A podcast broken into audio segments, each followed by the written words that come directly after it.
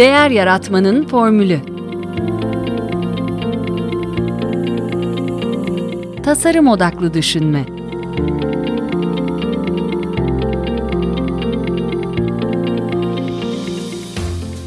Merhaba, ben Mete Yurtsever. Değer Yaratmanın Formülü Podcast'inin ev sahibiyim. Kitap Kulübü'nde geçtiğimiz hafta 15. buluşmamızda Jeffrey Young ve Janet Klosko'nun Hayatı Yeniden Keşfedin adlı kitabını konuştuk. Yine bu kayıtta katılımcılarımızın kitaba ilişkin görüşlerine yer veriyorum. Kitap özet olarak e, doğumdan itibaren yaşadığımız bazı olumsuzluklarla başa çıkmak için bulduğumuz yöntemleri hayatımız boyunca benzer durumlarda kullanmak eğiliminde olduğumuzu söylüyor. Bunlara da şema ismini veriyor. 11 tane şema belirlemiş Young ve Klosko. E, bir çocuğun e, gelişiminde kritik olan ama karşılanamayan ihtiyaçlar sonucu gelişen baş etme mekanizmaları için. Örneğin ebeveynlerinden sevgi veya kollanma görmeyen bir çocuğun duygusal yoksunluk şeması geliştirip kendisini sürekli olarak yalnız hissetmesi ve başkalarına bağımlı hale gelmesi gibi. Kitapta önce her şemanın sizde ne ölçüde var olup olmadığını anlamanız için e, testler sunuyor. Bazı ifadelere puanlar vermenizi istiyor. Sonrasında çocukluğunuzda e, bunların izlerini aramanızı, e, bir şekilde o defteri kapatmanın ve bu şemayı tetikleyen örüntüyü bozmanın yollarını anlatıyor. E, tabii bir kitap okuyup da hayatımızın kontrolünü ele alacağımızı beklemek gerçekçi olmaz. Ama kesinlikle farkındalık yaratması açısından e, iyi bir başlangıç. E, bu toplantıda güzel bir tesadüf e, kulübümüze yeni katılan bir psikolog arkadaşımızın Esra Arda'nın e, aramızda olması oldu. Hatta e, ben bu şema terapisini ilk kez kendisinden dinlemiştim. İnanç Ayar'ın Bayfok topluluğunda. E, dolayısıyla e, Esra'ya biraz daha fazla söz düştü. E, sorularımızı yanıtladı. Sağ olsun e, biraz rahatsız olmasına rağmen. E, yine kulüp olarak beğendiğimiz bir kitap oldu. Tekrar tekrar okuyacağımız kısımlar olduğundan bahsettik. Bu bölümde de söz alan arkadaşlar sırasıyla Derya Ertok, Mehmet İlker Aksoy, Ayşegül Çetin, Yavuz Abut, Alim Küçük Pehlivan, Mustafa Başar, Hatice Ergüven Doydum, Esra Arda, Ali Murtaza Ruççi, Cem Çağatay Karaali, Sabriye İpek ve tekrar Esra Arda. Şimdi söz üyelerimizde. Ben kitabı ilk geçen yıl okumuştum. Bu testleri falan da büyük ölçüde yapmıştım. Fakat genelde psikoloji kitaplarında şöyle bir şey oluyor çoğunlukta. E, buradaki tanıları kendimize değil de başkalarına koyabiliyoruz. İşte bu bazen ne bileyim iş hayatındaysan bir iş arkadaşın yöneticin olabiliyor. Ya da e, yakın aileden biri. E, o, o nedenle o, o bakış açısından çıkıp okumaya çalıştım açıkçası ben.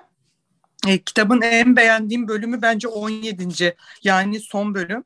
Değişimin felsefesi denilen bölüm. Orada büyük ölçüde her yerin altını çizdim. Kişisel amaç yaratmak bölümü 440. sayfa. Orada her birimiz ne olmak istediğimizi ve hayattan ne istediğimizi keşfetmeliyiz kısmı benim e, en beğendiğim cümle oldu. Zaten biliyorsunuz Derya ile Keşfet şey, mottosuyla gidiyorum. Bir de hayatında belirli hedefler geliştirdiğiniz zam zaman oraya ulaşmak için özgül adımları planlamaya başlayabilirsiniz. Değişime stratejik bir şekilde yaklaşmanızı öneriyoruz. Rastgele değil diyor. Bu bölümdeki aslına bakarsanız her şey çok hoşuma gitti. Diğer taraftan da e, bu tarz testleri böyle bireysel olarak evde uygulamanın e, birazcık bana göre sakıncası olduğunu düşünüyorum. Yani gönül isterdi ki yanımda böyle uzman birisi olup onunla paralel böyle konuşup e, ilerlemeyi isterdim. Böyle tek başına kişinin kendi psikolojik testler veya bir takım tanılar koymasını bir nebze doğru bulmuyorum kendi içimde. O yüzden hani testler birazcık benim için şey gibiydi. Hani dergilerde kendimize yaptığımız bir takım testler vardır ya sonuçlarını çok e, ne derler önemse önemsemediğimiz ama gene de yaptığımız o bakış açısıyla bakmaya çalıştım.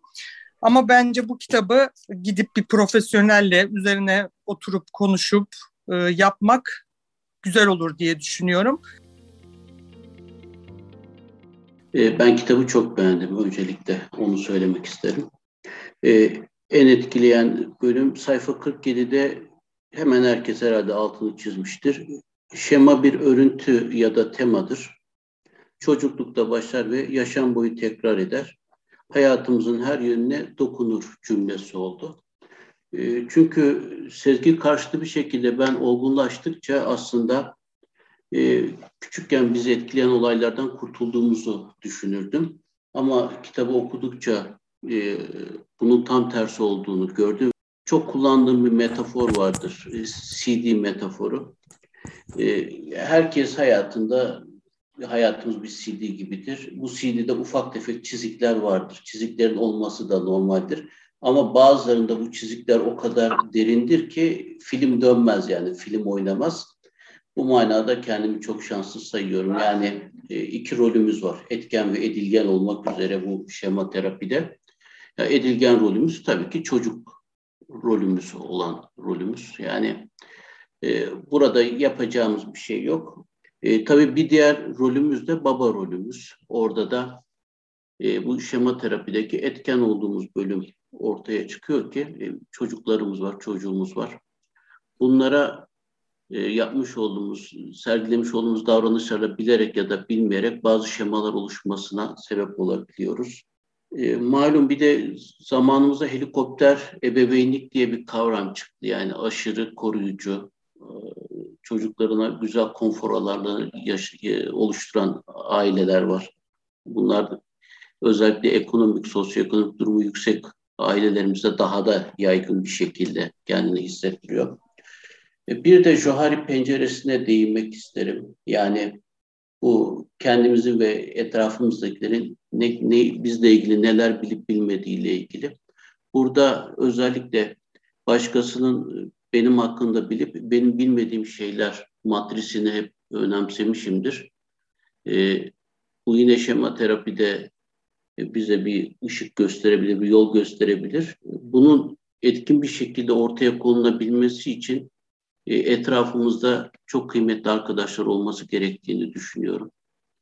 E, kitabın başında e, Daniel Goleman'a hoca şey yapmış, Jeffrey Young teşekkür etmiş. Onun da odak ve duygusal zeka kitaplarına gönderme yapmak isterim. Yani bu bilim adamlarının da kendilerine kendi aralarındaki iletişiminde birbirlerine göndermiş oldukları teşekkürleri de önemsiyorum. Son, son kez bir de kuşakların ve toplumların da bazı şemaları olduğunu düşünüyorum. Özellikle şu an hemen kuzeyimizde olan savaş ve onun getirdiği katastrofik etki, onun toplumda bazı hemen herkeste oluşturan e, bazı şemalar içerdiğini düşünüyorum. Ve baby boomerlar acaba bu savaş sonrası ortamda neler getirdiler, onlar tarafından yetiştirilen çocuklar bunlar üzerinde de düşünmemiz gerektiğini düşünüyorum.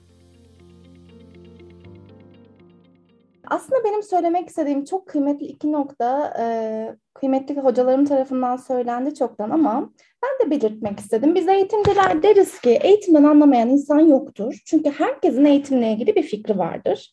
E, kendimiz illaki okul sıralarından geçmişizdir, çocuğumuz vardır, eğitmenizdir vesaire vesaire. Yani okuma yazma bilen herkesin eğitime dair bir fikri vardır. Psikoloji de takdir edersiniz ki böyle. Bir de çok da popüler bir kelime. Ee, sağda solda ben depresyondayım, psikolojim bozuk diye gezen insanları görüyoruz ve biz de bunları artık günlük hayatta çok doğal bir şekilde kullanıyoruz. Hatta bunları 20 yıl önce birinden duymuş olsak derlerdi ki delirmiş herhalde bu kadın. Ki e, antik Yunan'da pek çok talihsiz bir şekilde kadınların krizlerinden alan bazı şeyler var biliyorsunuz. Histeriler e, vesaire vesaire adını alan şeyler de var. Vaktiyle bunlar hoş görülen şeyler değilmiş. Ancak tabii bu kitaba baktığımız zaman yine bir aksine bir şey olabilir gibi diye düşünüyorum ben de Sayın Derya Hanım'ın da belirttiği gibi. E, İnsan insanın aynasıdır ki bu da Joari Window'a da aslında gidiyor. Joari penceresine de. E, bu kitabı okurken şöyle bir eğilimde oldum ben. Hemen her şamayı insan kendisine bulmak, akabinde de hemen her şamayı reddetmek istiyor. Çünkü bu kitap takdir edersiniz ki sizin Joe Window'da der ki bizim bir de dördüncü penceremiz vardır. Orayı biz ne biz ne de karşımızdaki bizi aynalayabilecek insan bilir. Bu noktada e, konu çok derin olduğu için söylenen her şeye katılmakla birlikte e, bu kitaptan şöyle fayda alınabileceğini düşünüyorum. E, Kaçma, Saldırma ve Donma bu kitapta ve pek çok psikoloji kitabında adı geçen üç stratejiden biri ve pek çok şey de bunun üzerine kurgulanıyor insan psikolojisi üstüne. Eğer ki bunlara dair temelde kendimizi tanıyor isek ve bir zahmet bir psikolog, bir psikiyatr koltuğundan geçmiş isek, bir de hayatta derdimiz kendimiz ise, başkaları değil de kendimize bakıyorsak bence bu kitap çok kıymetli bir kitaptı.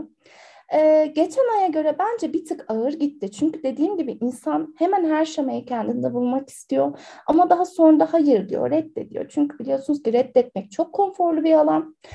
Ee, bu noktada ben çok çok keyifle okudum. Ve benim e, burada tavsiye de ettiğim bir kitap vardı. Umuyorum ki bir gün okumak nasip olur sizlerle birlikte. Kaptanı Uyandırmak isimli kitap.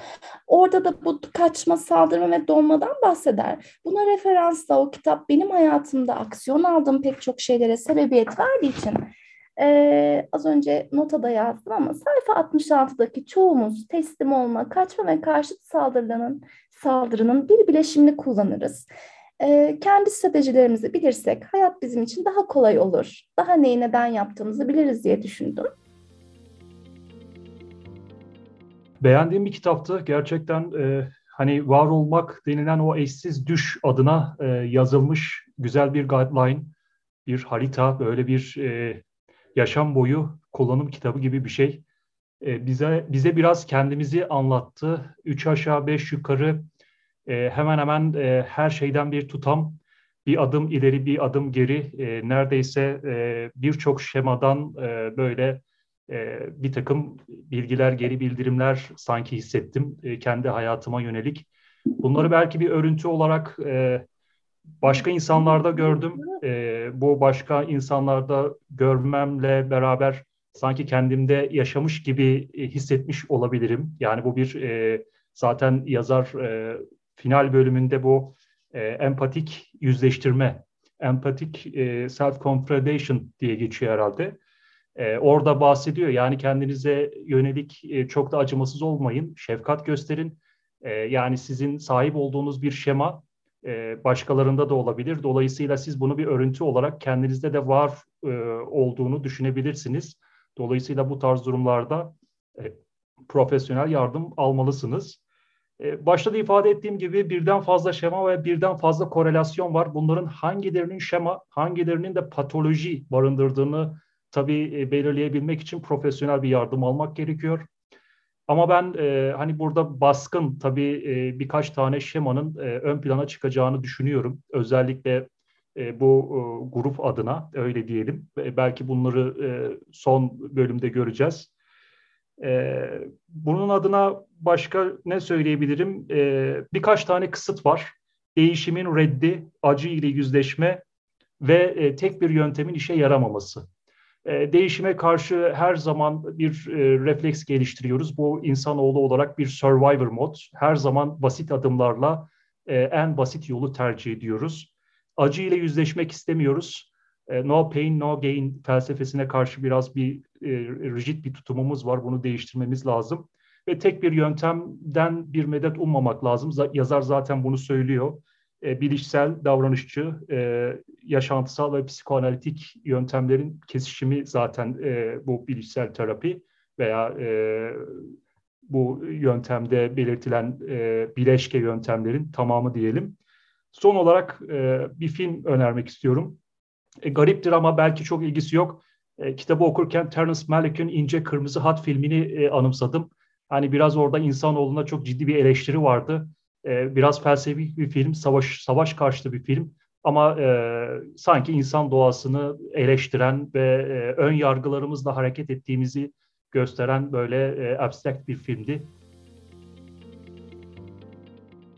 Amerika'dan bildiriyorum derdi Reha Muhtar. E, bu İlker Hocam'ın helikopter parenting e, yorumunu söyleyeyim. Burada hakikaten çok tam tersi bir dünya var. Burada eğer çocuğunuz 16 yaşına girdi ve bir işte part-time çalışmıyorsa çocuğunuzun psikolojik sorunu olduğunu veya işte drug falan kullandığını, uyumsuz bir tip olduğunu falan assume ediyorlar ve yardım alması gerekliliği konuşuluyor. Yani Türkiye'dekinin tam tersi bir dünya var. Bunu bir böyle acı gerçek olarak buraya ortaya koyayım. Kitabı okumaya başladığımda Ee, ben uzun zamandır e, psikoloji kitabı okumamışım. Müthiş bir ön yargıyla ulan bu kitaptan ne anlaşılır ki diyerek başlayıp sonra yavaş yavaş ısınıp ya bir honesty geliyor böyle işte ben bütün şeyleri düzgün yaptım hakikaten. Sonra şeye karar verdim kitabın ortalarında. Ya ben çıkmıyorum bazılarında mutlaka bana da denk gelecek ama eş dosttan kim var? Çalışanlardan, arkadaşlardan kim var diye uydurduklarımı onlarla e, ilerleterek e, işte verifiye etmeye çalışarak arka planda eminim birçok arkadaş da aynısını yapmıştır. E, yaptım ve e, yani kitabın sonuna doğru artık şey dedim. Ya dedim bu 400-500 sayfa bir kitap ama ben normalde hani bir ayda 200-250 sayfalık kitabı yetiştiremiyorduk. Gerçi araya başka şeyler de alıyorduk ama bu bitti. E, hoşuma gitti işin açığı. E, özellikle sonra hem son bölümü çok kısa tuttuklarını düşündüm. Keşke 17. bölüm biraz daha e, geniş olsaydı. Çünkü orada e, kitapta detaylara girmeden e, quick tipsler olarak hani alıp kullanabileceğin şeyler var. Onun için orayı birkaç kere okumak lazım. Bir de birinci bölümü tekrar okursak anladığım kadarıyla ki ben okuyacağım e, bir daha oturacak gibi görünüyor. E, bu kitap e, bir psikiyatra ihtiyacı olan biri var mı aramızda e, şeklinde bir e, kitap aslında. Hani yoksa gidip bu, bu kitapla bir şeyi çözmek mümkün değil. Ama ihtiyacı olup olmadığını görmek mümkün. Ben kendi açımdan e, şey olduğumu gördüm e, yüksek standartlar şemasına orta hallice uyduğumu gördüm. E, biraz ders aldığım şeyler oldu orada. Yine e, bir baba şapkasıyla, bir patron şapkasıyla birkaç e, görevimi bana hatırlattı kitap. E, dolayısıyla çok keyif aldım. İlk başta zorlanarak okuduğum ve çok da sorgulayarak okuduğum bir kitaptı bu kitap. Yani kitaplar son zamanlarda şöyle bir örgü şey desen buldum aslında ben. Son zamanlarda okuduğumuz kitapların çoğu 0-6 yaş grubundaki çocukluğumuza gidiyor. Yani işte hayal kuramıyorsan 0 yaş altındaki çocukluğuna git. İşte e, eğer şemalarında sıkıntı varsa ya da şema arıyorsan 0-6 yaş grubundaki çocukluğuna git. E, yani 0-6 yaş grubu sanki bir hazinenin oluştuğu bir dönem aslında çok da böyle e, üzerinde hep beraber durmadığımız ya da bir çocuk sahibi olduğum zaman eğer bu e, bilince sahip olsaydım nasıl bakardım acaba diye çok kitabın çoğu yerinde durduğum şeyler oldu. Hani bende hangi şemalar var? Ben işte şema oluşturan olarak kızıma hangi şemaları oluşturuyorum? Acaba oluşturdum mu? Ona bir şema oluşturdum mu? Ya da başkalarına şema oluşturuyor muyum acaba? Sorgusu çok fazla. Ee, bu dönem artık bu kitabı okumanın da şöyle bir etkisi oldu herhalde. Ee, hani elini ayağına bir yere koyamayacağın durumlar olur ya hani ya buraya koyarsam bir şey olur. Bunu söylersem adama şema mı yaparım acaba? Bunu söylersem başkasının bir şemasını mı oluştururum falan gibi sorgulama oluşturan bir kitaptı. Çünkü şöyle bakıyorsunuz bir çocuk e, hayatında beş şeyi o altı, ilk altı yaşında edinmeye çalışıyor. Güven hissi, e, başkalarına bağlılık hissi, e, özellikle kimlik oluşturma, öz saygı ya da özgüven, e, kendini ifade edebilme ya da e, gerçek sınırlarla, limitlerle buluşabilme gibi şeyleri oluşturmaya çalışıyor. E, düşünüyorum şimdi bir çocuk kendini ifade edemediği zaman acaba nelerden eksik kalır? E, spontan olarak kendini ifade edemediği zaman ya da bir oyun ortamını yakalayamadığı zaman eğlenemiyor, keyif alamıyor, hayattan keyif alamıyor Aynı zamanda bu spontan olamama yaratıcılığı da engelliyor. Yaratıcılığın önündeki de en büyük engel. Geçmiş kitaplardan okuduklarımızdan aklımda kalan bir özgüveni, öz saygısı olmayan biri çıkıp bir platformda konuşamıyor ya da bir girişimle ilgili bir e, bir faaliyete geçemiyor. Yani aslında üzerine dokunduğumuz şemalar ya da e, kendi şemalarımız bazı şeyleri yapmamızı da engelliyor. Yani bir şeyleri yapabilmek adına yüzleşme noktasına gelince kitapta da önerileri görünce direkt e, alışkanlıklardaki James Clear'in kitabı aklıma geldi. Yani yüzleşme e, noktasına geldiğiniz zaman alışkanlıklardaki sistemi uygulayınca şemanızı düzeltme şansınız da artıyor. İşte burada ne öneriyor? İşte e, bu şey ifadeleri bir yere yaz. Göreceğin bir yerde olsun. E, göremiyorsan başka birine söyle. işte birinden badelik al. E, hep aynı noktaya e, temel alıyor. Aslında e, toparlarsak e, şema oluşturan ya da şeması olan birileri olarak e, çevrede çok daha e, bakış açımızın geniş olması gerektiğini, çok farklı bakmamız gerektiğini düşünüyorum. Bu kitap en çok onu düşündürüyor. Herkesin bir e, konuşmak istiyordur bu kitaptan sonra. Çünkü hani şey oldu hepimizde. E, hepimiz ilk başta yok canım bir okuyayım sadece deyip sonra ben de bu şema yok ama aa varmış şeklinde. Yani ben de en azından öyle oldu. Bu kitabı ben böyle pandeminin başında evlere ilk tıkan, hani tıkıldığımızda almıştım ama okuma fırsatı bulamamıştım. Hep araya başka kitaplar da girdi. Sonra bunu seçilince aa dedim bu kitap var ne güzel. Demek ki dedim e, zamanı şimdiymiş. Yani ilk başta evet dedim biraz kalın ama çok çabuk aktı. E, böyle altını çize çize okudum ve işte diğer katılımcıların da söylediği gibi hep böyle diğer kitaplara da bir gittim geldim. Özellikle alışkanlıklarla ilgili. Çünkü aslında hani alışkanlıklar ya da yaptığımız davranışlar, sözlerimiz hani bir süre sonra bizim karakterimiz, kaderimiz ve hani dolayısıyla bu şemalarımız oluyor. Dolayısıyla hepsi birbirini etkiliyor ve hani nasıl alışkanlıklarda işte görünür kılmak vesaire gibi şeyler varsa aslında şemaları değiştirmekte ya da şemalarımızı da fark etmekte de aynı şeyler var. Hani bunu böyle özellikle herkesin e, dediği gibi son bölüme e, daha uzun olmasını tercih ederdim. En çok orada böyle bir altını çize çize okudum. Çok keyif aldım. Hani e, konuşmanın başında dediğiniz gibi de şey oldu. Hani evet yüksek standartları zaten tahmin ediyordum ama hiç tahmin etmediğim şemaların da hani bir miktar tabii çok mesela şey var hep sorularda. Hani yüksek çıkmasa da 4 ve 5 dediğiniz şeyler aslında sizde ara ara oluyor. Hakikaten öyle olan noktalarımın olduğunu fark ettim bazı şemalar için. Hani hepsinden bir parça bazı noktalarda ya da bazı alanlarda kişilere karşı işte böyle insanların hani kırmızı çizgi dediği şeyleri yaşadığımı fark ettim. Çocukluğa gittiğimiz dönemlerde farkında olmadan işte böyle haklılık, işte ne bileyim boyun eğicilik bir parça bazı alanlarda evet. haklı çıkma derdi. işte kusursuzluk işte bu belki de bizim biraz toplumumuzdan da kaynaklı. işte başarılı olma şeyleri. Hani bunlar bize böyle iliklerimize kadar aslında farkında olmadan ince ince işlenmiş şeyler.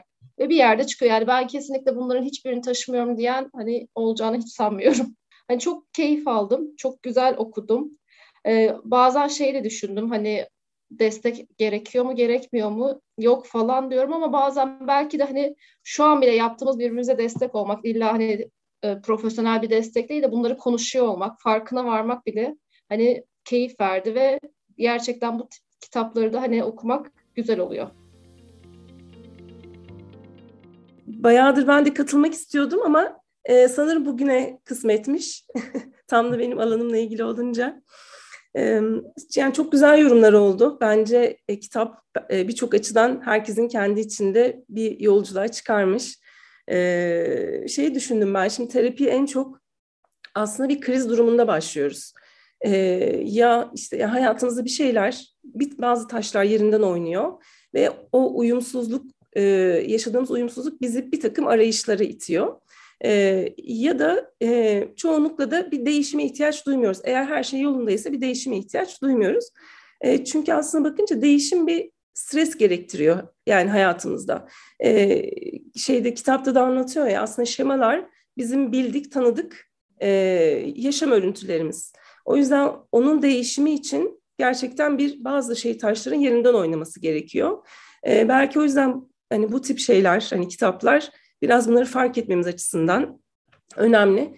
Hani burada fark etmediğimizde hayatımızda başka yerlerde belki işte bir takım çalkantılar olduğunda o zaman uyanabiliyoruz. Yani kitabı ben e, şimdi mesela danışanlara da biz öneriyoruz hani çalışırken. E, burada bence en önemli şey e, hem kendimizle ilişkimiz hem insanlarla ilişkimiz açısından e, çok aydınlatıcı bir kitap. Yani bu e, işte mesleki ilişkilerimiz, aile ilişkilerimiz yani değişim belki önce kendimizle başlıyor ama bir taraftan işte bugün söylediğiniz gibi bazen bir baba olarak değişim, bazen bir iş arkadaşı olarak değişim. E, aslında birçok yerde e, bazı değişimlere ihtiyaç duyabiliyoruz. Ama bu da yine bir takım zorluklar çerçevesinde oluyor. Yani işte orada bir takım sorunlar yaşıyoruz. Belki o zaman üzerine durup düşünme şansımız oluyor.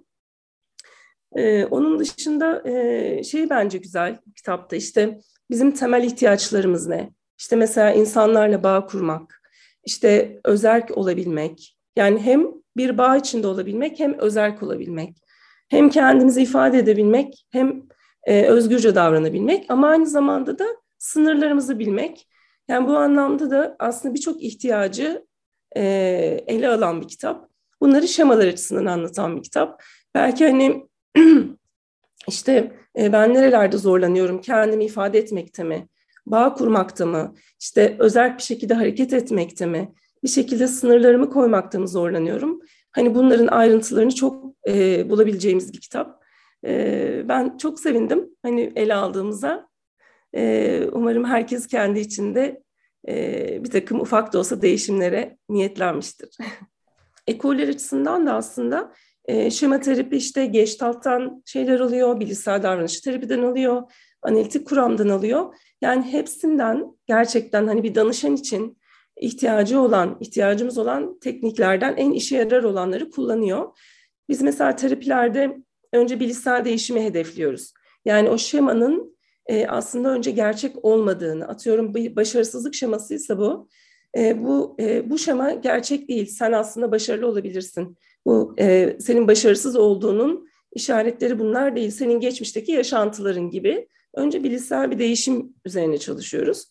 Sonrasında e, yaşantısal teknikler kullanıyoruz. Yani o geçmişteki anıları ele alıp e, oralarda bir takım işte imajinasyon teknikleri, sandalye çalışmaları gibi e, tekniklerle kişiyi e, bir şekilde o anılarıyla tekrardan e, bir karşılaştırıyoruz ve orada bir takım iyileştirici çalışmalar yapıyoruz. Yani şema terapinin asıl iyileştirici tarafı bilişsel, bilişsel değişimle o duygusal tekniklerin kullanıldığı zamanlar. Hı hı. E, bir de tabii terapiste kurulan ilişki o açıdan da önemli.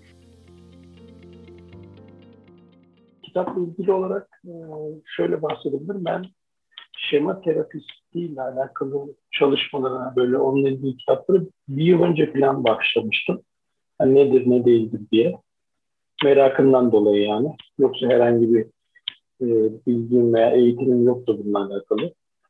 Bu kitap da üzerine çok güzel oldu. Zaten e, kitabın yazarları Aaron Beck'in yani bu e, bilişsel terapinin kurucularından olan e, Aaron Beck'in öğrencileri, doktor öğrencileri yanlış bilmiyorsam. E, kitabın en çok hoşuma giden noktalarından bir tanesi diyeyim. En sondaki 17. bölüm kendini gerçekleştirme, değişime felsefesi kısmı. Burada e, Alim Bey de bahsetti ve diğer arkadaşlarım da hepinin bahsettiği şeye yüzde yüz katılıyorum. Bu kısım çok hap bilgi içermekle beraber çok kısa yazılmış. Aslında kitaba bakıldığında şöyle bir şey görüyoruz e, yazılış amacı bakımından.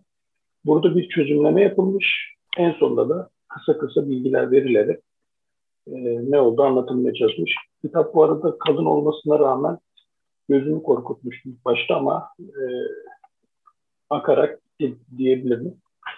E, bir iki şeyden bahsedeceğim e, yine. E, en beğendiğim yerlerden bir tanesi. Bir sürü yeri karalamışım. E, ama 63. sayfadaki yer. Orayı okumak istiyorum. Birçok insan dayanıksız ve duyarlı hissettiği alanlardan kaçar. Kusurluluk şemanız varsa hiç kimsenin size yaklaşmasına izin vermeden yakın ilişkilerden tamamıyla kaçarsınız. Başarısızlık şamanız varsa işten, okulla ilgili işlerden, tersiden ve yeni projelerden kaçarsınız. Sosyal izolasyon şemanız varsa gruplardan, partilerden, toplantılardan kaçarsınız. Bağımlılık şemanız varsa bağımsız olmanız gerektirecek her yerden kaçarsınız. Ve açık yerlere gitme korkunuz olabilir. Yani kaçıyoruz aslında. Ben de şemaları incelerken e, kendimde de gördüğüm ve çevremde de çokça gördüğüm şemalar oldu. Dedim ki aslında gerçekten herkesin küçük bir şema terapisine ihtiyacımız var. Bu da şuradan e, öte geliyor. Yine Aaron Beck'in duygu, düşünce ve davranış üçgeni e, çok önemli burada. E, burada şundan bahsediyor. Bütün hayatta yaşadıklarımız aslında bizim e, durumdan düşünceye, bu düşünceden duygulara, duygulardan da davranışlara geçiyor ve şemalar aslında bundan tetikleniyor. Örnek olarak şu an sınavdayım. Bu bizim durumumuz. Düşünce olarak şunu düşünüyorum. Hata yapmamalıyım. Eğer düşük not alırsam sonum olur.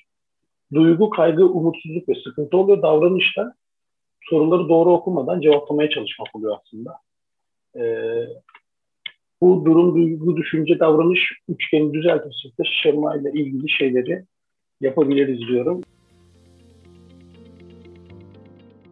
Bu baştaki puanlamada bende de e, boyun eğicilik ve e, yüksek standartlar şeması çıktı. E, birçoğumuzda var sanırım bu biraz böyle mühendislikten falan da geliyor herhalde yüksek standartlar. Bu gerçekten bazı şeyleri engelliyor. Yani bazı şeyleri bitiremiyoruz, yarım kalıyor. Ya çok iyi olmadı deyip tekrar dönüyoruz başa falan. Onu biraz fark ettiğim e, oldu. O biraz farkındalık yarattı. Biraz daha hani e, işleri bitirmeye odaklı e, hareket etmem gerekiyor diye düşündüm. E, bir de e, yine e, bu kitap e, bana e, notlara da girdim. E, Kadir Özer'in e, Ben de Yeri Tiryakiliği e, kitabını e, hatırlattı ve çok fazla oradan da şey aldım açıkçası. Bunu da Bayfok'ta e, sevgili İnanç Ayar tavsiye etmişti. E, ve okumuştum o zaman çok hoşuma gitmişti. E, Birçok orada da şey var bence o da bir psikoloji kitabı. E, çok tavsiye ediyorum. E, onu da söylemek istedim. Kitabı ben e, okurken çok keyif aldım. E, özel bir ilgim var. O yüzden belki de çok akıcı, çok e, yani çok e, katma değer sağladığım bir e, kitap oldu. E, herkes söylediği gibi e, bu kitabı kullanarak aslında bir şemamızla başa çıkmanın çok mümkün olmadığı kanaatindeyim. E, mutlaka eğer burada e, verilen örnekler e, kadar e, patolojik bir şema varsa zaten mutlaka uzmanla destek alınmalı. Onda hem fikiriz. E, bu kitapta benim en çok e, dikkatimi çeken, e, hoşuma giden aslında 155. sayfada şey diyor. E, bebeğin yaşamının ilk yıllarında çocuğun dünyasının merkezi anne oluşturur. E, ilk ilişki daha sonrakiler için bir prototiptir diyor. Dolayısıyla buradan yola çıkarak e, anne figürünün e, bir bireyin yetişmesinde aslında en önemli e, birey olduğunu e, vurgu yapıyor eğer çocuğun o altı ihtiyacından e, birisi ya da birkaçı yerine getirilemiyorsa e, ancak baba figürü biraz daha nispeten anneye göre biraz daha ilgiliyse o zaman diyor ki evet o çocuk e, bir şema oluşturabilir ama özel yaşamında e, problemler yaşar. Baba figüründen dolayı yani olumlu bir katkısı olduğu için babanın e, diğer ilişkilerinde problem yaşamayacaktır. Ama e, baba figürüyle ilgili bir problem yaşayan bir kız çocuğuysa mutlaka özel hayatında problemler yaşayacaktır diyor. Burası bence çok e, hani kitapta çok böyle üzerinde düşünülmesi gereken bir şey. Ben de okurken aslında üç şapkayla okudum. Hani benim hangi şemalarım olabilir? Var mıdır? Hani e, çok objektif olamamış da olabilirim. Sonra hani ebeveyn olarak e, bir şema yaratıyor olabilir miyim? ya da çevremde yakın ilişkilerimde işte yakın arkadaşlarım, iş arkadaşlarım e, ya da işte atıyorum akrabalarımdan problem yaşadıklarımda bir şema var mıdır? Biraz da böyle empatiyle aslında yaklaşmak gerektiğini e, bana e, verdi bu kitap. E, dolayısıyla hani çok gerçekten çok ciddi anlamda keyif alarak okuduğum bir kitap oldu. Şey soracaktım bu e, şema terapisinde, şema terapisinde bu duygu, düşünce, durum davranışları çok etkili midir hocam? Yani bunu kişi kendini bilerek e, hani biz mesela şu an testleri yaptık. 2-3 tane şeyimiz çıktı bizim şemamız çıktı. Bu e, duygu, durum, davranış üçgeninden Arun Bek'in e, hikayesinden giderek kendimize çözümleme yapabilir miyiz kendi kendimize? Yani e, bilişler konusunda tabii ki yapılabilir şey de var. Mesela iyi hissetmek diye bir kitap var. O da bunun üzerinedir. İşte duygu, düşünce, davranış üzerinden hangi durumda ne düşünüyoruz? O bize e, nasıl bir duygu hissetmemize sebep oluyor üzerinden anlatır. E, yani bireysel çabalar da bence çok kıymetli. E, yani şema terapi açısından mesela bu kitapta uygulamalar arasında şey güzel benim hoşuma gitti. Mesela diyelim ki kusurluluk şeması var e, bunun kanıtları ve karşıt kanıtları üzerine mesela oturup yazmak. E, eğer hani şema ile aktif olarak uğraşmak istiyorsak mesela her gün işte kusurlu biri e, oturup önce bir kusurlu biri olduğumuzun kanıtlarını yazmak. Sonrasında da aslında kusurlu biri olmadığımızın kanıtlarını yazmak. Şimdi o kanıtları yazdığımızda aslında e, o kanıtların çoğunluğu kanıt olmuyor. Çok e, şey oluyor yani e, duygular oluyor çoğunlukla, düşünceler oluyor. Gerçekten bizim kusurlu, yetersiz ya da başarısız olduğumuzun kanıtları olmuyor. E, yani tam tersi bunun kanıtlarını bulmak yani başarılı biri olduğumuzun ya da kusur, yeterli birisi olduğumuzun kanıtlarını toplamakta o şemayı daha zayıflatan e, bir şey haline geliyor. Yani onun üzerine bu şekilde çalışabiliyoruz. E, duygu, düşünce, davranış açısından dediğim gibi daha böyle yüzeysel düşünceler üzerine çalışılabilir. Şemalar biraz daha derinlemesine e, düşünce süreçleri. O yüzden mesela e, o duygu, düşünce, davranışla şemanın bir tarafı, bir parçasını yakalayabiliriz. Ama mesela kanıtlar, karşıt kanıtlar yoluyla daha derinlemesine bir sorgulama yapabiliriz mesela. Ee, kendi kendimize yapabileceğimiz şeyler var. Ee, ama bazen de işte dediğim gibi terapi süreçleri biraz daha duygusal tekniklerin, bilişsel tekniklerin daha terapi ilişkisinin de e, iyileştirici tarafları var. Orada biraz daha derinlemesine değişim mümkün olabiliyor. Ama bu kitap bence e, o farkındalık açısından çok önemli. Demin e, kim söylemişti tam hatırlayamadım ama işte mesela evet çocukluk değiştiremediğimiz bir şey ama bugün hayatımıza değiştirebileceğimiz çok şey var. Eğer fark etmezsek o bizim hayatımızı etkilemeye devam ediyor ama fark edersek o zaman onun üzerinde değişim yaratma fırsatı yakalıyoruz. O yüzden o zaman bu sorgulamalar çok kıymetli oluyor. Ee, özellikle tekrarladığımız davranış örüntüleri ya da ilişki örüntüleri bizim için aslında en önemli veri. Ee, özellikle mesela hani onları baz alarak kendi üzerimize düşünebiliriz. Kendi davranışlarımız, ilişkilerimizi nasıl etkiliyor, nasıl ilişkiler kuruyoruz. Ee, bu gerçekten çok fark yaratıyor insan hayatında. Ee, bir de mizaçla ilgili de mesela bazı son dönemde yapılan çalışmalar e, hocamız şey dedi. Mizacın bile değişebileceği yönünde aslında veriler var çalışmalarla. E, her ne kadar doğuştan geliyor desek de e, değişim aslında orada bile belirli oranda olabiliyor. Bu da güzel haber. Yani evet çocukluğu değiştiremiyoruz ama bugün e, nasıl biri olmak istiyorsak o yönde davranabiliriz. O yönde davranabileceğimiz değişimleri ve iyileştirmeleri sağlayabiliriz. Bu podcast'te tasarım odaklı düşünme çerçevesinde hem yurt içinden hem yurt dışından kimi zaman davranış psikolojisi üzerine bir akademisyeni, kimi zaman bir tasarımcıyı, kimi zaman bir iş insanını, kimi zaman da değişim veya inovasyon üzerinde firmalara destek veren bir danışmanı ağırlıyorum. Amacım Türkiye'de bu konulara farkındalık oluşturmak. Buraya kadar dinlediğinize göre sizin de bu konulara ilgi duyduğunuzu anlıyorum. Sizden ricam güzel bir esnaf geleneğini devam ettirelim. Bu podcast'ten memnuniyetinizi arkadaşlarınıza, eleştiri ve önerilerinizi benimle paylaşmanızı istiyorum. Sanıyorum bunu en kolay LinkedIn üzerinden yapabilirsiniz. Beni ve Değer Yaratmanın Formülü sayfasını bağlantılarınıza eklerseniz çok memnun olurum. Desteğiniz için çok teşekkür ederim. Tekrar görüşünceye dek sağlıkla kalın, hoşçakalın.